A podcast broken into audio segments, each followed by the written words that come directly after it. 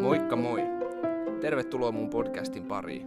Mun nimi on Anttila Ville ja tämä mun seuraava sarja podcasteja on tällaisella otsikolla kuin Joukkuepeli. Puhutaan yhdessä toimimisesta, tiimityöstä, puhutaan joukkuepelistä. Mä itse aloitin jalkapallon neljävuotiaana ja siitä lähtien ihan tähän päivään asti mä oon pelannut fudista. Fudiksen lisäksi mä oon tykännyt harrastaa monia muitakin joukkuelajeja. Ja joukkuepelaamisen kautta, näiden harrastusten kautta mä oon oppinut jotain semmosia periaatteita, mitkä pätee myöskin muuten elämään. Tervetuloa mun podcastin pariin. Moikka ja tervetuloa tämän mun joukkuepeli-sarjan ensimmäiseen jaksoon. Tänään mä haluan puhua tällaisesta aiheesta, kun nimi edessä on tärkeämpi kuin nimi takana. Mä itse aloitin jalkapallon neljävuotiaana ja siitä eteenpäin mä oon pelannut futista välillä aktiivisemmin ja välillä vähemmän aktiivisesti. Kuitenkin säännöllisesti on harrastanut jalkapalloa. Ja yksi sellainen oppitunti, mikä mulle on siellä aikoinaan opetettu FC Interin junioreissa oli, että nimi edessä on tärkeämpi kuin nimi takana. Ja sillä tietysti tarkoitettiin sitä, että siinä pelipaidan edessä oleva logo on tärkeämpi kuin se pelinumero tai pelinumeron yläpuolella oleva sukunimi siellä takana. Eli joukkue on aina tärkeämpi kuin yksilö. Tämän periaatteen merkityksen ymmärtää viimeistään siinä vaiheessa, kun joutuu opiskelemaan luokassa, missä on huono ilmapiiri tai yhteishenki, tai joutuu työskentelemään työpaikalla, missä on huono työilmapiiri. Se on tosi voimia vievää ja kuluttavaa. Paitsi että pitäisi opiskella ja oppia jotain, pitäisi työskennellä ja saada jotain aikaa, niin sitten kuitenkin energiaa ja voimavaroja menee semmoiseen henkisen kuorman kantamiseen, kun se työilmapiiri tai luokan henki on huono. Täällä on myös suuri merkitys perheessä ja kodissa. On tutkittu, että lapsen semmoinen tasapainoinen ja hyvä kehitys ja kasvu, niin se on aika, se on aika huonoissa kantimissa, jos kodissa ei ole tällaista joukkuepelihenkeä. Jos esimerkiksi isi ja äiti elää omaa elämäänsä vähän niin kuin irrallaan toisistaan, heille ei välttämättä ole yhteisiä suunnitelmia tai yhteisiä päämääriä esimerkiksi las- lapsen kasvattamiseen, niin lapsi kasvaa tosi semmoisessa epävakaassa ympäristössä. Myös kotieläimistä ollaan havaittu, että jos kodissa on huono ilmapiiri, niin heistä huomaa sen masentuneisuutena tai muuna vastaavana. Tämä on siis oikeasti aika tärkeä periaate omaksuu meidän elämässä. Nimi edessä on tärkeämpi kuin nimi takana. Se on ennen kaikkea ajattelutapa. Se on tapa nähdä itsensä osana suurempaa kokonaisuutta. Ja se on tapa rakentaa sitä ympäristöä, missä kulloinkin on. Ja mä uskon, että se on mahdollista ihan jotenkin sille myöskin rennosti ja aidosti, että ei ihmisen tarvi mennä semmoiseen jotenkin semmoiseen painavaan suorittamiseen ja pingottamiseen rakentaakseen ympärillä olevia ihmisiä tai yhteisöä tuodakseen oman, omat eväänsä siihen yhteiseen pöytään. Mä uskon, että ihminen voi kokea silti olevansa oma itsensä ja tavallaan toteuttaa sitä, miksi hänet on tarkoitettu, kun hän noudattaa tätä periaatetta. Meidän länsimainen kulttuuri on aika yksilökeskeinen. Tosi paljon niin kuin puhutaan siitä, että rakennat tavallaan paras versio itsestäsi ja, ja tee vaan sitä, mikä susta tuntuu hyvältä ja toteuta sun unelmia.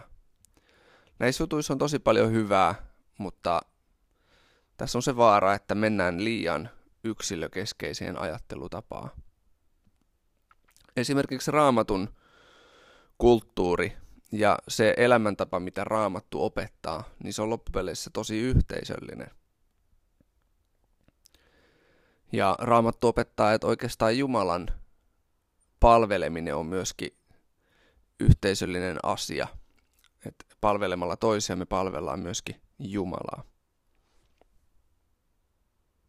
Mä itse uskon, että silloin kun tiimi tai yhteisö voi hyvin, niin myöskin sen tiimin tai yhteisön sisällä olevat yksilötkin voi paremmin. Ja jotta tiimi tai yhteisö voi voida hyvin, niin jokaisen yksilön tulisi omaksua sellainen ajattelutapa, että nimi edessä on tärkeämpi kuin nimi takana. Mä en yleensä puhu hirveästi välttämättä politiikasta, mutta sellaisen pienen havainnon on tehnyt, että varsinkin vaalien alla niin poliittiset puolueet ja ihan kansanedustajat, niin ne käyttää tosi paljon energiaa ja voimavaroja siihen, että ne etsii ja kaivaa toisten puolueiden toiminnasta tai toisten kansanedustajien toiminnasta jotakin virheitä, kaivelee jotain vanhoja päätöksiä, mitä on tehty, tai jotain vanhoja valheita, mitä on valehdeltu, ja niitä sitten ruoditaan, että silloinkin te mokasitte näin, että ei teitä voi nyt päästää, päästää valtaan. Ja on joskus pohtinut, että mitä jos se energia ja voimavara, mitä käytetään niin kuin toisten puolueiden vikojen löytämiseen, käytettäisikin oikeasti Suomen hyvinvoinnin rakentamiseen ja Suomen kehittämiseen kohti parempaa tulevaisuutta, niin kuinka paljon enemmän vielä voitaisiin saada aikaan. Ja tämähän on oikeastaan tullut kaikenlaiseen kielenkäyttöön, varsinkin keski-ikäisten keskellä. Tästä huomaa, että mä keski-ikäistyn kovaa vauhtia, kun mä teen tämmöisiä havaintoja, että aika paljon puhutaan niin politikoinnista urheilumaailmassa tai kulttuurimaailmassa tai, tai viihdeteollisuudessa tai muualla puhutaan politikoinnista ja sillä just tarkoitetaan tämmöistä, että etsitään sitä omaa asemaa tai pönkitetään omaa egoa ja sitten taas pelaillaan niin, että joku toinen ei pääse ja niin edelleen. Puhutaan tällaisesta politikoinnista ihan yleisestikin. Ja jotenkin mä ainakin haluaisin jotenkin ehkä politiikkaankin vahvemmin, vahvemmin vielä sellaista ajatusta, että hei, mulla on rakentamassa yhteistä Suomea, okei, meillä on nämä puolueet ja meillä on vähän erilaiset ajattelutavat, että miten nämä hommat kannattaisi hoitaa, mutta ollaan silti samaa, samaa yhteistä Suomea rakentamassa. Sama esimerkiksi työpaikoilla ja firmoissa.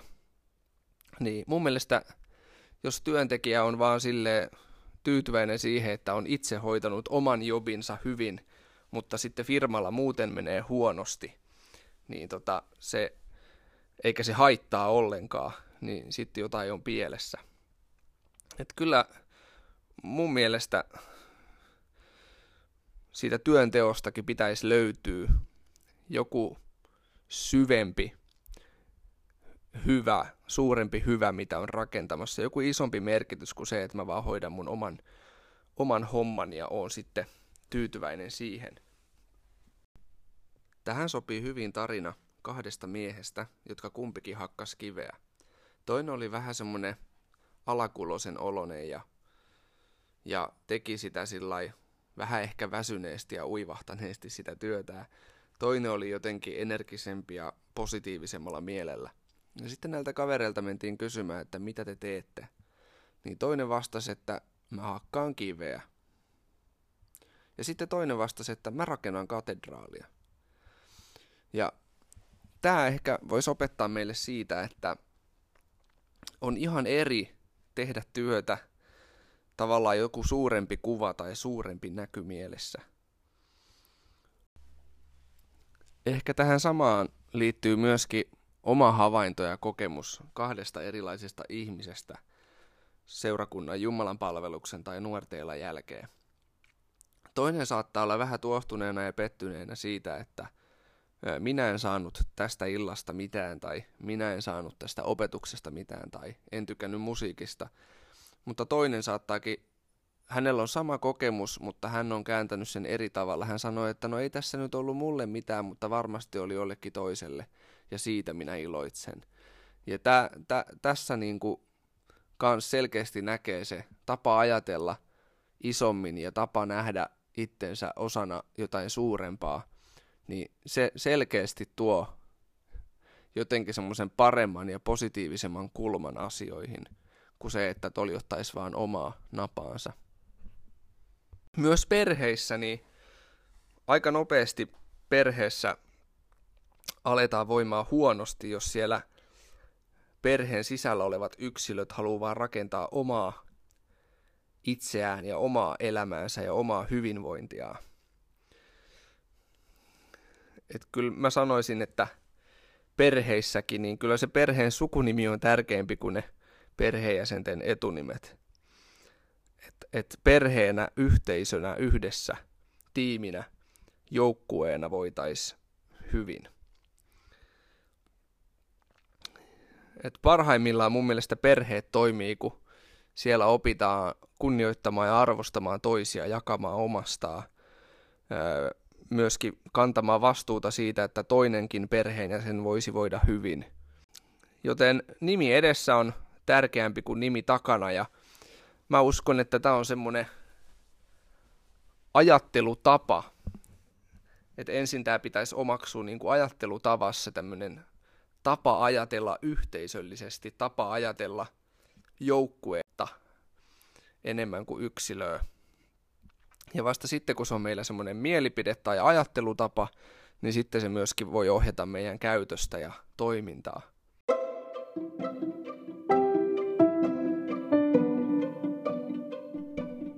Kiitos kun olit kuulolla tämänkertaisessa jaksossa ja seuraava jakson nimi on Jokainen pelaa vahvuuksillaan.